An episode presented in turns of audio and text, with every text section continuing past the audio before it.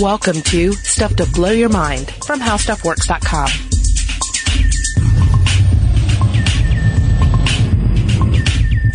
Hey, welcome to Stuff to Blow Your Mind. My name is Robert Lamb. And I'm Julie Douglas. Julie, what is your history with horror movies and dating? Horror movies and relationships? Hmm. Oh, it goes way back because I remember my brother and I staying up late and watching Jack the Ripper. And I'm like 6 Mm-hmm. maybe. And, uh, it made a huge impression on both of us. And I remember, even though he was older, he was like, you gotta walk me down the hall. You gotta look behind the shower curtain. And so I began to really have that feeling like something was out there lurking. But I gotta say, in terms of dating, it wasn't like a, you know, a 50s drive-in. I wasn't like, oh, let's go watch something. It wasn't like the beginning of the thriller Right. video, which I was like, oh, it's scary out here.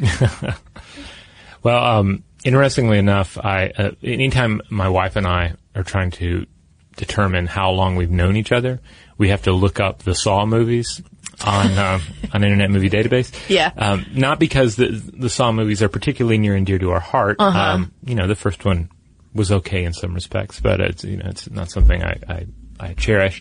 But we uh, shortly after we met each other, we went and saw the first Saw movie in the theater. So we know that if we can determine, for a while they were putting out one a year, so we knew that we could see which which Saw movie they were on, and that would tell us how long we'd known each other. Uh, but now we we have to do a little math, but we have to find that starting point.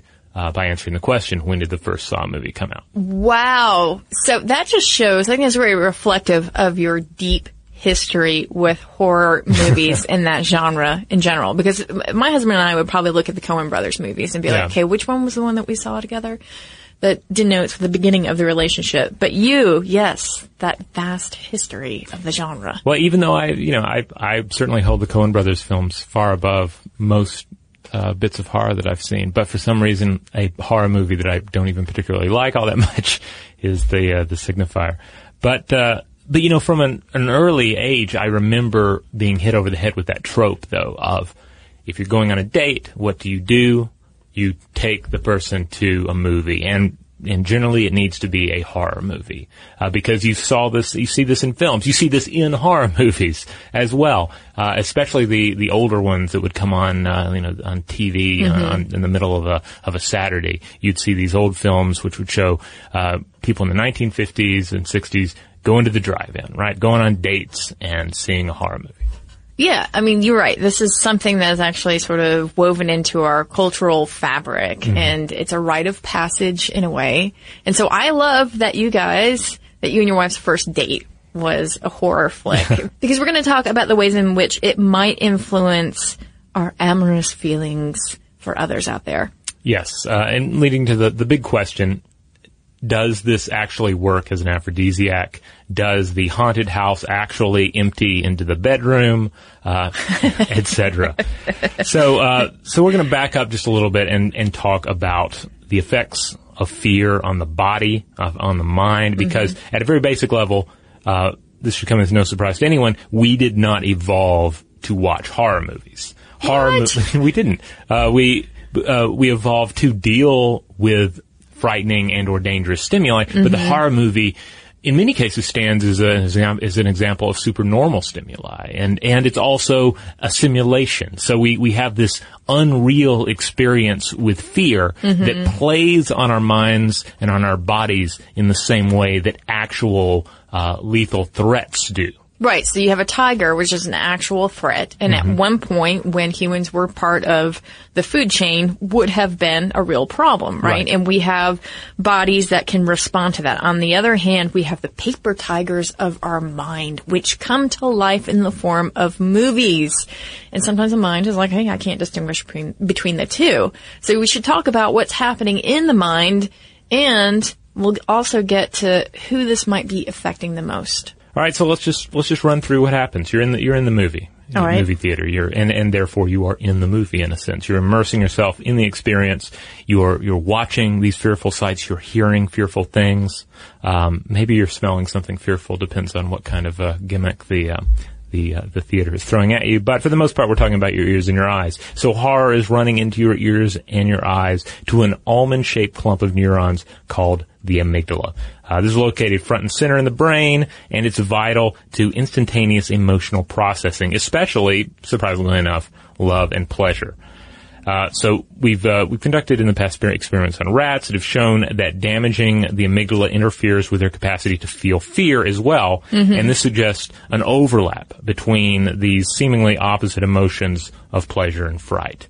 Uh, and we've touched on this before. Yeah. Um, and, and, and, we see this kind of dual purposing a lot because because ultimately uh, with the brain uh, you know, some some cases you can point to a certain region of the brain and say, "Well, this is this lines up with this." But in many cases, we see double duty. You see that that uh, that, that different areas are involved in the processing of different uh, different feelings, etc. So uh, it, it, shouldn't come as any surprise that we see um, we see love and pleasure, we see fear and terror uh, wound up in the same mechanisms. Yeah, we talked before about how the amygdala processes pain, emotional pain, and physical pain, mm-hmm. and that the, the, two are just so bound up together. So again, there's there's no big surprise here that there's an overlap in pain and pleasure as well. So if you think about Freddy emerging from behind the door, or that chainsaw getting closer and closer to your neck, mm-hmm. you think about your amygdala getting all juiced up unleashing a brain and body energizing cocktail of hormones. Energizing, remember that, you know? And while all this is happening, you also have your prefrontal cortex getting in on the game and saying, it's okay, it is just a movie. And the result of that is a just a kind of wave of pleasure because you know that you're in this domain where you're not actually going to get hurt and yet you're, you have all those energizing hormones and chemicals flowing through you. Yeah, all within about three seconds, uh, your amygdala is uh, is unleashing this uh, this hormone cocktail uh, it's prompting uh, an already uh, already busy adrenal glands to turn out uh, cortisol, the stress hormone. And high levels of cortisol uh, can impede insulin, causing a rise in blood sugar. A little extra fuel in case you need to uh, punch something in the face or run away into right. the hills. Right. you're you're going to end up breathing faster. You're taking in more oxygen that way. Your heart is racing to get that oxygen to your muscles. your your appetite stalls because you know the, the energy your body would use for digestion is diverted towards getting away from the mass maniac. Uh, in your mind, if not in real life, you're you're potentially starting to sweat, pupils are dilating, and the car, the cortisol has saturated your bloodstream at this point and feeds back into the amygdala to boost the perception of danger. Uh, so in this way, you're you know, reinforcing memory for the of the initial fright. So, the, so you may end up actually feeling a little jumpy uh, afterwards. But anyway, yeah. all of this is hitting within three seconds, which which really makes you look at the horror movie or any kind of artificial scare, in, in a way, it's it's kind of like a drug. It's this artificial stimuli mm-hmm. that we take in, and it and it causes these uh, these physical responses. Yeah, and one of the more counterintuitive findings in, in, the science of fear is that the stronger the negative emotions, we're talking about like anxiety and worry and fear, um, the more the person will enjoy that movie, mm-hmm. that bit of horror in front of them. And that's where you see that the distress and delight really are interconnected because it is intrinsically a, a cathartic moment for the person. Indeed. And uh, another big uh, thing to point out here is that um, within five seconds of, uh, of, of bringing in this fearful stimuli, your nerve cells start to release endorphins to combat the, the injuries that you probably sustained from the uh, the axe wielding maniac on the screen. Yeah. And uh, so your brain is also releasing dopamine, uh, the neurotransmitter uh, best known for you know giving you that feel good rush, uh, and also a uh, some a, a, property, a neurotransmitter that we bring up a lot on, on the podcast uh, because it's one of those uh, those those key substances that uh, plays a role in so many different uh, emotional responses to the world. Yeah, and that reminds me too. You have mirror neurons in on the game as oh, well, yes. and we've talked about that before. The the mirror neurons that are essentially aping what they see in front of us in our brains. So I always think about this with a Clockwork Orange. That the moment in which his eyes are being peeled back. Mm-hmm I will instinctively, you know, cover my eye and try to prevent it because it feels like it's happening to me. Yeah, I mean, even if it's a, a, bad horror movie with poorly defined characters, we can't help but invest a little of ourselves in that character. Mm-hmm. And then all the more so if they actually bothered to uh, to to to develop the character and or have somebody you know competent play that character and bring them to life on the screen. And uh, and the and the eye thing is interesting too to note because when you see a film that just has injuries that consists of, say, arms getting chopped off and heads getting chopped off, I mean, that kind of gore can, can certainly have an effect. But so often it's those little moments that make the most sense uh, to us and touch us the most. The character, uh, uh, scraping their, their hand or, or, or, you know, something jabs into their side or they step on some glass. Those little injuries that are far more relatable because for the most part, you and I cannot relate to an individual getting their arm chopped off or their head chopped off. It's, uh, you know, it's, it's a real world injury, but it's not something that we can say, it, it's not necessarily wince worthy. But it's those little injuries that we can relate to, and those, and when, the more we relate to what's going on on the screen, Yeah. the more we can immerse ourselves in what's happening. Yeah, that's why the idea of something like, say, a needle going into your eye is so horrific because Mm-hmm. all of us have uh, probably at one point or another had a needle pierce our skin, so we are familiar with that. But Yeah, then you think or about even something. poked in the eye. So, like the, Yes. the immediate danger to the eye is not something that's beyond the scope. Yeah, and you pair that with the vulnerability of the eye, and it just becomes like this terrible thing that Yeah. you can't even imagine, but you can imagine. So, There you go. That's our next um, science on the web. We'll just deal with one that Yeah. only has clips from horror movies in which injuries are done to eyes. I know if you guys thought that earwax footage of that, what looked like to be like a sticky croissant being pulled out of an Mm-hmm. ear was terrible, then, you know, you, you just imagine this next video. Who is the uh, the really artsy filmmaker who did the scene with the razor blade in the eye? That was it was. Oh, I don't know, but did you see? I just, Just So just to summarize again, you can think of the horror movie experience or even the, the haunted attraction experience as a drug. So bear that in mind when we're talking about um, people on a date partaking of the horror movie. If you're uh, one person asking another person out on a date to a horror movie, you're basically saying, "Hey, do this drug with me. This drug that will have this this physical, uh, emotional effect on me and you." And right, and, and we'll both experience this together. There'll be this communal aspect, and we'll both survive it together. Yeah. Yeah, we'll come out on the other end. And if you frame it that way when you ask somebody on a date, they, they now, I don't know. It depends on the individual. They might be more inclined to say yes, but they might be more inclined to say no and never speak to you again. But that is what the proposition actually is when someone says, "Hey, um, I know you're in my uh, my physics class and we haven't uh, really talked, but why don't you go watch the new Friday the Thirteenth movie with me?" Let's metaphorically survive this together. Yes. Yeah. I don't know. I might, I might go. All right. So who might be watching these kinds of movies the most? Well, we've talked about the type T personality before. We're talking about the neophiliacs who crave new experiences. They get more of a jolt and they release more dopamine. So it would follow that perhaps a type T personality would be more amenable to getting the pants scared off of them.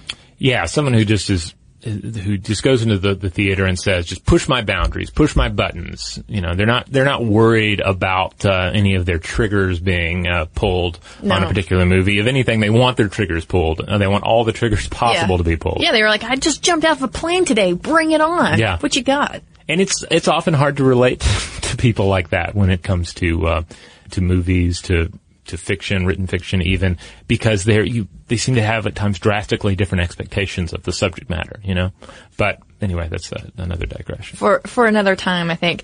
Um, now, who else might be juiced up by this? Teens and 20 somethings. which flows in nicely with the again the trope of the teenagers going to the drive-in theater and watching something uh, scary and winding up arm in arm and lip in lip.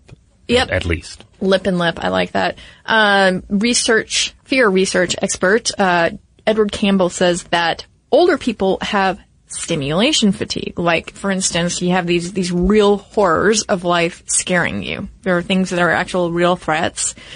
Um, when you get older, like, you know, there's looming death. That's Yeah. always unpleasant. Well, and also you're just more aware of of what's going on in the world. I mean, like I feel like I I see a trailer for a film, especially a horror film that has to do with home invasion. Yeah. It's like I'm not going to see that. If I want to get frightened about the possibility of home invasion, you know, I'll just sit in my house and listen to the news or something. Like that's that doesn't take me out of my own experience. I know my brother keeps saying you gotta watch Cabin in the Woods, you gotta watch The Strangers, da, da, da, da, da." and I'm like, you know what? I don't want to because I like to go to the mountains in a cabin a lot, and Mm-hmm. I don't want to now freight my experience there with these paper tigers. Oh well, Cabin in the Woods. you should maybe see. Just know that there's a lot more going on than than meets the, the eye. It's not just a cabin in the woods film. It really plays with that trope a lot and goes into and ultimately goes into a more fantastic area. All right. Well, I, both of you have really great judgment when it comes to, to media, so I'm obviously going to have to see this now. Although you promise this will not ruin my experience in the mountains. Unless you're going to a really weird mountain, I think you'll be fine. Okay. All right. So anyway, it would, it would make sense that older people are like, you know what? I, I don't need this necessarily. I don't find it as entertaining as I used to because, you know, when I was a, a young buck of mm-hmm. 16, I was more likely to look for really intense experiences. Yeah, I mean, just physically, you get older and you're maybe not up for the adrenaline pumping uh, uh, roller coaster ride of a, of a horror film. It's just you just don't want to feel it in your body. Yeah. Um, and uh, and I'm not I'm not quite there yet, but I've I've I've certainly heard people make that argument. They say, "Oh, I just can't do it. It just makes my heart race. I, I just don't want to go through it." And and I can understand that, especially again when you think of the horror movie, the as the the artificial fear experience as a full body event. Yeah, it's funny. Um, I think I've mentioned this before, but before the birth of my daughter, I could watch anything, and it really wasn't that difficult for me to watch. Um, you know, because I could very much say, ah, yeah, this is the willing suspension of disbelief. It's not real, so on and so forth. But after her, I had her. I was uh, everything was sort of like, ugh, this is difficult to watch, Yeah. uh, including horror movies. So I've come out of that a bit, but Well- it's not the same anymore. And it's also not the same for the people who, who make it, obviously, either. I, I remember reading an interview with Clive Barker where he was talking about uh, looking back at some of his younger writings and and about how you know now as, a, as an older man who's who, who's known people who has di- who has died, you know, death has become more a part of his reality, and therefore looking back on his view of death in his earlier horror films, he he says you know sometimes it's harder to relate to that. It just seems it, it is a different person. Indeed. All right. So it's not just me out there um, having a different perspective on this. All right. We're going to take a quick break, and when we get back, we are going to talk about the thematic power of these movies.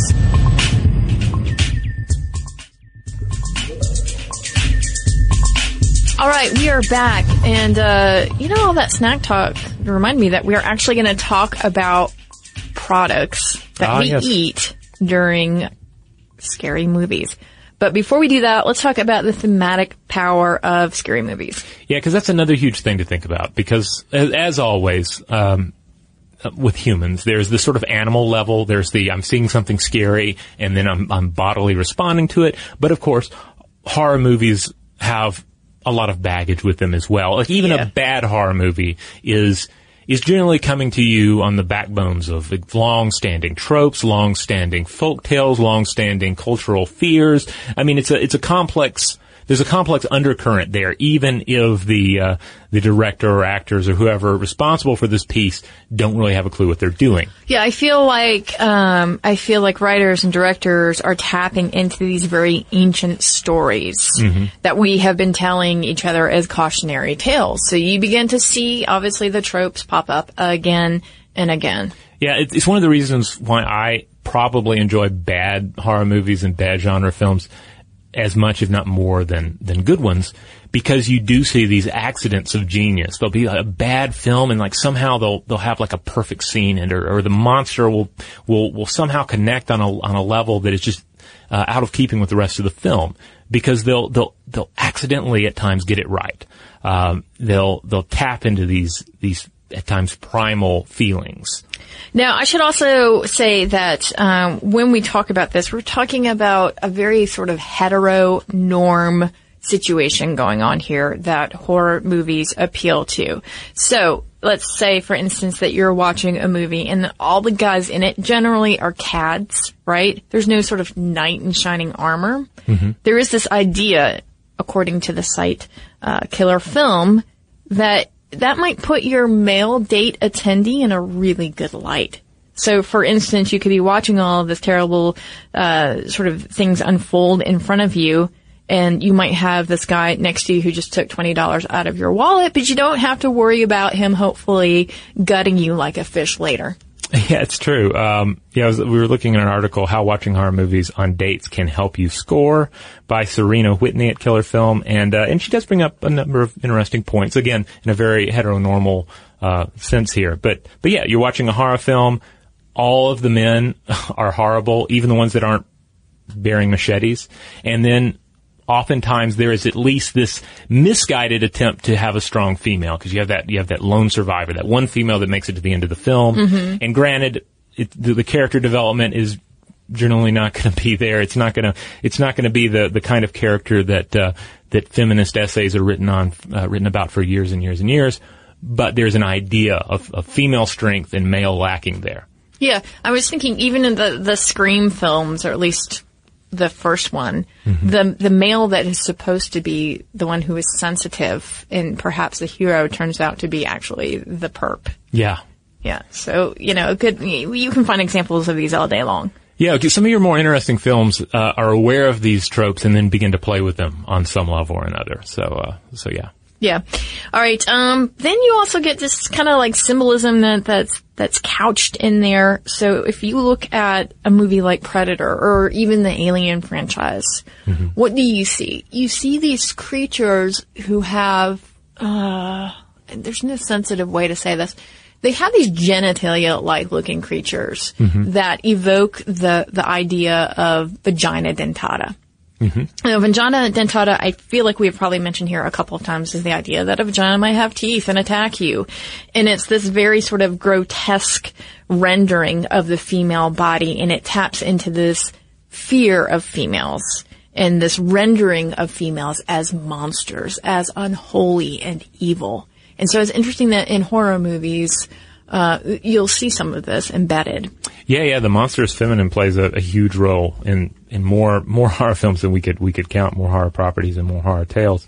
Um, so yeah, when you when you're going into a film, you're encountering the monstrous. The monstrous always has some level of symbolic par- uh, power, right? Because you're in, you're involving the animal and the hybrid coming together, and that ends up having some sort of symbolic meaning that you end up deciphering on on some level or another. And then when you throw in all of this, uh, you know, yonic or, ph- or phallic symbolism, then suddenly there's there's gender politics, there's sexual issues at play. Uh, again, oftentimes just going on completely under the surface of the film, and, and, and maybe the filmmakers themselves were not even aware of the symbols they were playing with. Which I feel like plays into this idea of, of, hey, hussy watching. You know that, that you're a hussy. so why don't you just, you know, submit to it? Uh, I mean, obviously they're not really coming out and saying it, but there are those undertones there, um, which then are compounded by the fact that most scary movies have a ton of actual sex going on. Yeah, it's generally a great place to throw in your gratuitous nudity, and uh, and really, I mean, I remember as far as like seeing nudity on film, like all the earliest examples of it, I feel like were in horror films, um, or even like not even quite nudity, but just semi-nude bodies. It would be like that scene in Alien with the underwear. So th- that that in and of itself is kind of a a conflicting area where you end up having your, your early ideas about sexuality are partially uh, molded by films that are also full of bloodshed and problematic uh, uh, displays of sexuality and or gender, and uh, along with, with with poor character development. But at the very least, there's a very good possibility that when you go in to see a horror film, there's also going to be a little bit of skin. Yeah, and I think that's riding on the coattails of what we talked about before, which is a certain amount of vulnerability wrapped up in nudity, which we've talked about before. Um, I'm even thinking about this. Have you ever seen the 1970s French film called The Beast? No, but I've I've always wanted to because uh, Yeah. the uh, the VHS cover always calls out to me when I go to Videodrome, the uh, of course mecca of uh, of uh, of VHS and DVD rental here in uh, in Atlanta, because you see that bestial hand reaching after a woman's bottom, or is it just her flesh? I can't remember. I can't remember the cover art for it, but what I came away from that is that, you know, there's this beast, you know, stalking this woman in, in the forest and she's mm-hmm. naked a lot of the time. And so it really comes down to sort of the rudimentary brass tacks of horror. You've got your vulnerability. You've got this creature that's after you and you're in the woods. You're in unfamiliar territory being stalked.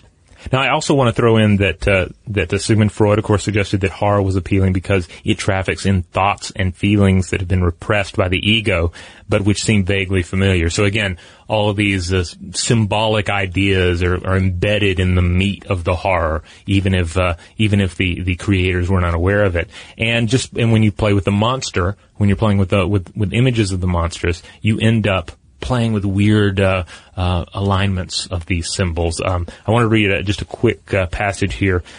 I want to read a quick passage here from Monster Culture by uh, Jeffrey Jerome Cohen. It's uh, one of the essays in Speaking of Monsters, which is a collection of wonderful essays about monsters in film, monsters in fiction, monsters in culture in general, and, and what they mean.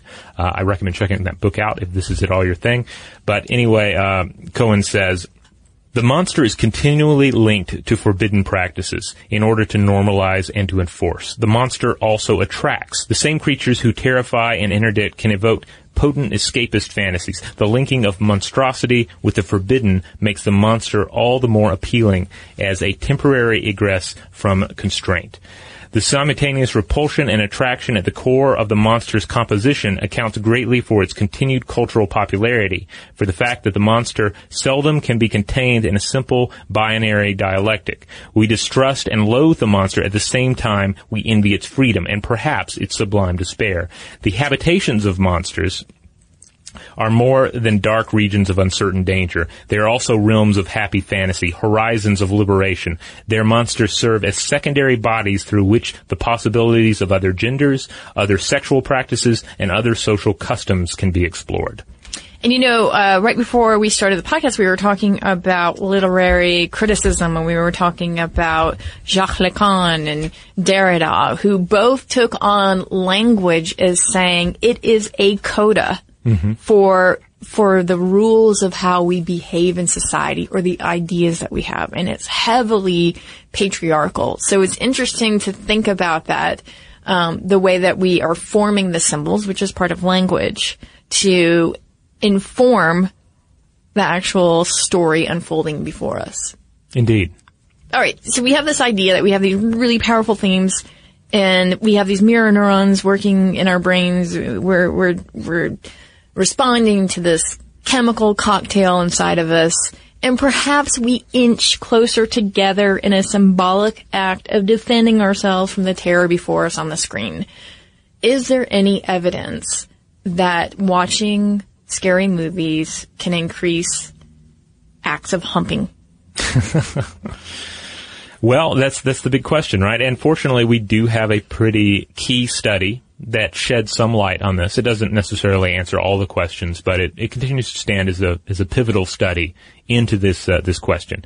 Uh, and uh, in this, we're talking about the misattribution of arousal which is the process whereby people make a mistake in assuming what is causing them to feel aroused. And uh, it all comes down to this uh, this article: heightened sexual attraction under conditions of high anxiety. And this was a 1974 study by psychologist Donald Dutton and Arthur Aron, uh, and it all has to do with in what is in, in a sense kind of a, a physical manifestation of a horror movie a uh, a dangly uh, bridge, suspension yeah, bridge. Yeah, and uh, it's sometimes known as the Capilano suspension bridge experiment because they had 85 males between the ages of 18 and 35 who would walk across one of two bridges over the Capilano River in Vancouver, Canada.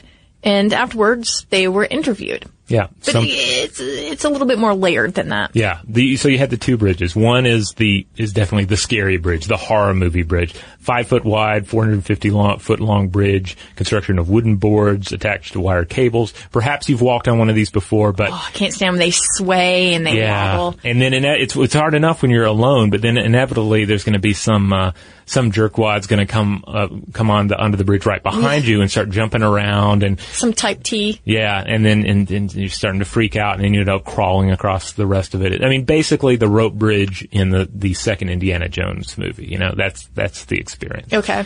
So some people use that bridge. Other people, though, that were going across the control bridge, which was a solid wood bridge that was a little further upriver, and this was constructed of heavy cedar. It's not going anywhere. Nobody's jumping on this thing to make it sway around. Uh, it's solid. So they both cross, both groups cross the bridges, and at the other end of the bridge, they're interviewed uh, by a female conducting a survey, giving them all these these questions they have to answer. The guys who'd crossed the scary bridge filled out their questionnaires with stronger sexual imagery than the men who'd crossed the safe bridge. Now, this is where it gets very interesting. Both groups were given a number where they could reach the female assistant in case they required any clarification on the surveys that they took, which would obviously give them a chance to follow up with her, right? The guys on the suspension bridge were five times as likely to call her the next day. So what's the idea here? I mean, what's going on? Well, the idea is that your body is is is, is aroused by the tear. You know, we're ta- talking about just basic physical arousal. Again, you know, think back to what we were talking about with your, your, your heart is racing, you're, you're, you're breathing faster, and you have all this dopamine rushing through, through your system. You're feeling all of that, and then you're encountering this member of the opposite sex, and, and you end up misattributing the cause of that arousal mm-hmm. to the woman instead of the scary bridge. Uh, and, and this is, of course, all, uh, well, and of course, all this has to do as well, supposedly with the with the chemical dopamine, which is gushing out when you feel that first rush of attraction or terror. Again, it comes back to the the dual nature uh, and the and the shared machinery for these positive and negative emotions. Yeah, because it's funny. Even though there is an uptick in dopamine, it's not like a, a gushing uptick. There is the feeling that it's gushing and you're gushing and you feel emboldened by this. So mm-hmm. it makes sense that the men were more likely to, to call because they're looking at this experience and thinking about it. Um, now there was a, another, I wouldn't say it was an experiment because it was on ABC's Catalyst program. Mm-hmm. There was an episode called The Science of Dating, How to Catch a Mate in which the suspension bridge experiment was reversed. They had two groups of women who were tested to see if the same thing would happen. So the reporter on this, Dr. Paul Willis, recruited six women to ride what he called the terrifying new Superman roller coaster. Okay. And then another six to go on Marvin the Martian's rocket, which Marvin the Martian is like a kiddie ride. There's nothing thrilly, thrilling or scary about it. It sounds pretty fun. I would probably prefer the prefer that one it does have sort of an adorable quality to it. I think I would ride both actually. So what happened next is that Willis hits on all the women on camera. So obviously there's some amusing stuff going on there. Now, five of the six women who rode the roller coaster were up for a drink after filming. Good for you, Dr. Willis. While only two of the Marvin the Martian women accepted his invitation. Moreover, when they filled out a survey, they used um, language, the women on the roller coaster, that was much more sexually charged than hmm. Marvin the Martian. Now, that's not to say that there are not some potential holes in this article. It's been brought up uh, by critics uh, over the years uh, that uh, that the, some of this doesn't hold up as well when you reverse the genders, when mm-hmm. you start trying to replicate uh, the exact results. Uh, uh, in particular, uh, we were looking at an article titled "Attraction at First Sight: What Dutton and Aron Really Demonstrated Almost 40 Years Ago," a 2012 article by uh, Katarzyna Suzuka, and uh, she pointed out that some of the findings that Dutton and Aron um, uh, created in subsequent experiments uh, could not be replicated by both a 1979 study by Kenrick, Cialdini, and Linder, mm-hmm. and a 1983 study by Riordan and Tedeschi. That's right. And so that's when when we talk about studies and we talk about experiments, um, it's always helpful to know the context of it and to know whether or not the data could be duplicated. And so in this sense, it really does kind of cast a little bit of doubt over what was going on here. Also, you have to wonder about the person um, who was participating. Was that person a neophiliac, a type T personality who was open to more experiences? Would that person be more apt to try to pursue some sort of relationship or dating opening? Yeah, I mean, you could even get into cultural differences. That first study was uh, was was Canadian, so does that end up playing a role in subsequent studies that are not uh, that don't that don't involve Canadians? Are there cultural differences that that, that play a role? And it also, in, in terms of applying that study to this uh, people on a date at a movie theater scenario, mm-hmm. um, you have the added complexity of the the individuals on the date are going to be stimulated and aroused by what they're watching, but they're also potentially going to be stimulated by each other. I mean, they're they're on a date, so they're they're thinking about this other person. They're looking at that other person. They're conceivably uh, feeling some level of physical arousal just by being in their company. So you're having these two competing uh, uh, sets of stimuli. Which well, maybe not competing, but complementary. Which is really interesting when you stop to consider one study that had to do with products kind of uh, hitching a ride on those feelings. Oh yes, this one's great because what do you do when you're at the movie theater? You're seeing this horror movie and you don't have this uh, other person to uh, to jump into the arms of, right?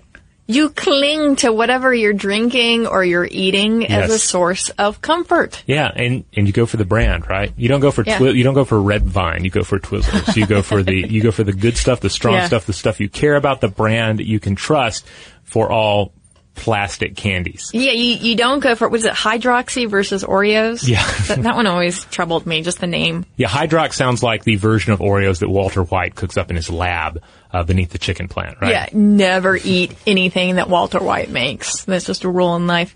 There's a 2004 study in the Journal of Consumer Research that looks at this idea that, that when you don't have person-to-person support, when you're uh, experiencing something that's scary, that you will replace that person um, with something else, like a actual physical object. So they had a couple of studies, but in one they had one in which uh, participants were asked to drink the juice or this kind of juice during a movie, and they were asked to wait or given a choice to drink at leisure. Now their choices were horror, action, or a documentary. And the study results showed that the most increase in emotional attachment to the juice in participants who viewed the horror movie and who were allowed to drink at leisure or asked to wait until the end of the movie. So again, we see some sort of emotional connection to that, which I have to say, I, I don't know if you've ever done this when you've watched something that uh, you know, a movie that was scary or just ramped up your sense of anticipation.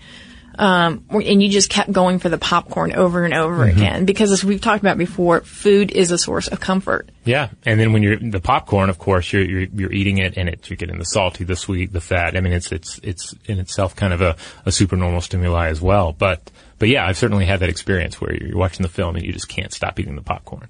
Now, uh, this study was conducted because there's this idea that uh, you could have negative associations with brands and then you would turn away from them. At least this is what a lot of industries like Coke and, and other um, manufacturers of snack food thought. And so this experiment was interesting because it kind of turns that paradigm on its head. And if you're interested in learning more about it, uh, the study is called The Impact of Fear on Emotional Brand Attachment. It was published in the June 2014 edition of Journal of Consumer Research. I feel like I can, I can definitely relate to, to that because just Monday evening, I watched the 1979 horror film Tourist Trap.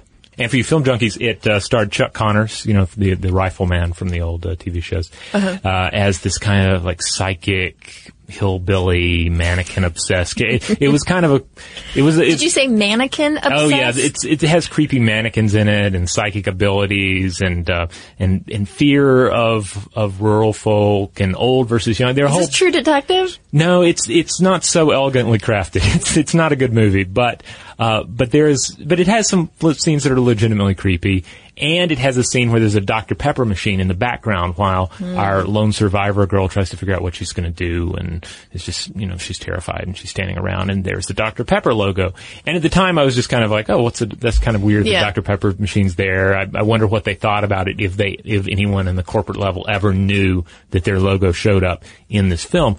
But even even still, thinking back on it, uh, the, the other evening, I started thinking about Dr Pepper. I started thinking about how it tastes, and even though I haven't haven't consumed a Dr Pepper in years and years and years, I did kind of want one in that moment. Do you know what goes with it really well? What's that? Cheetos. Oh. I kid you not. My Yeah. 16 year old self will tell you that, that that's a beautiful flavor combination. Okay, well, well, I'll have to keep that in mind for, for next time for sure. Okay. We talk about these things and then often we try to find examples in nature. And Yeah. lo and behold, we did find an example of perhaps the scary movie effect with Australian birds. Yes, particularly we're talking about uh, splendid fairy wrens, which sounds pretty uh, fantastic, but, Doesn't it? but this is an actual thing. Uh, particularly the male splendid fairy wrens um, are, are a sexually promiscuous small bird, and they are known to kind of piggyback onto the calls of predatory birds, such as butcher bir- birds. So the butcher bird lets out its predatory cry. And, uh, and any, uh, any potential prey in the area are instantly going to go, ooh, you know, I, I- that's, that's a bad sign. That's the sound of something that could potentially kill me. That is a scary bird call. What does the, the male, uh, fairy wren do? He tacks on his own little, uh, uh, love cry onto the end of the predator's cry. Yeah, and it, in fact, he does it so quickly that it is sometimes considered a duet. At least vocally, it sounds like that. Mm-hmm. And this is called vocal hitchhiking. And by the way, I love the fact that this predator bird is called a butcher bird. and I can't help but think of like Bill the Butcher with his glorious mustache. So, so that's what I think of flying around out there. Well, it fits perfectly, right? It, there's a butcher, there's a horrible killer in our midst, and it's calling out to us, it's shrieking, and then here is the, the male uh, of this species, The splendid fairy wren. splendid fairy wren, saying, "Hey, ladies, hey ladies, what's going on? Yeah. And it is it's specifically, it's called a type 2 call that the splendid fairy wren makes, which is specifically a mating call, and that's really important. Um, and they, they were out in the field, they did tons of painstaking research on this to figure this out. So essentially, what they're doing i at the very basis here is trying to get the female's attention, and that is much easier done if it is preceded by this terrifying predator out there. Indeed, it's almost sending that message. Uh, life is horrible. Life is full of dangers. You could die. Don't, wouldn't you like to have a little comfort? Wouldn't you like to have a chance, uh, maybe even to fulfill your genetic mission on this planet before you wind up in the belly of a butcher bird? That's right. There's no time like the present to get it on, ladies. I think that's what they're saying. Now, lest you think that these male birds are competing for a Darwin Award out there in nature, um, it turns out that the singing after a predator call may actually be really safe. Uh, male fairy wrens know where the predator is located, first of all, and he also knows that the predator isn't actively hunting at that moment, but is instead singing its heart out as if it were in the shower. Oh man, see, this makes me think of a perfect pitch for a, for a horror movie. You have your basic slasher scenario, right? Okay. There's a slasher killer, and he, you know, he pops up, uh, you know, periodically at some, you know, lake camp or you know similar haunts. Right.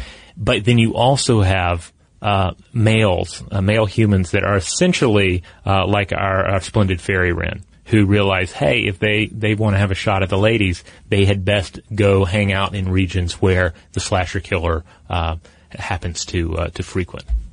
I don't know. I don't know. I mean, that's that's, that's it's an idea here. Yeah, it would be a nice reveal because because again, we love the horror movies where all the men are horrible. So there would be that reveal where you realize the the ma- the male characters who seem like they're trying to help our female, they're basically just looking to score, and they're they've they've they're using the presence of the slasher killer to their advantage. Cads. Yeah. All of you. All right. Um, this is the, the single case that they've found so far in nature, but uh, the researchers, um, and this is headed up by Emma Greig. uh, She's a PhD. She's one of the first authors of the study. They suspect that there are more cases like this out in nature. They just have to find them. And if you're interested, the study is called "Danger May Enhance Communication: Predator Calls Alert Females to Male Displays." All right, so there you have it. Now, based on everything we've we've told you here, I feel like this would be a good time for us to give you some some recommendations if you're looking for a um, manipulative dating movie experience. Uh, you want something, you want to watch some horror that would uh, perhaps uh, have some romantic results, though we by no means uh, guarantee results.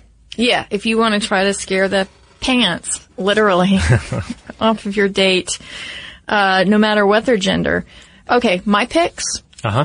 Love Actually, What? The Notebook, What? On Golden Pond. Chilling. There, those are not horror movies, Julie. I've seen none of them. No, I take that back. I have seen Love actually, uh, and it was a horrifying experience. Yeah. Yeah.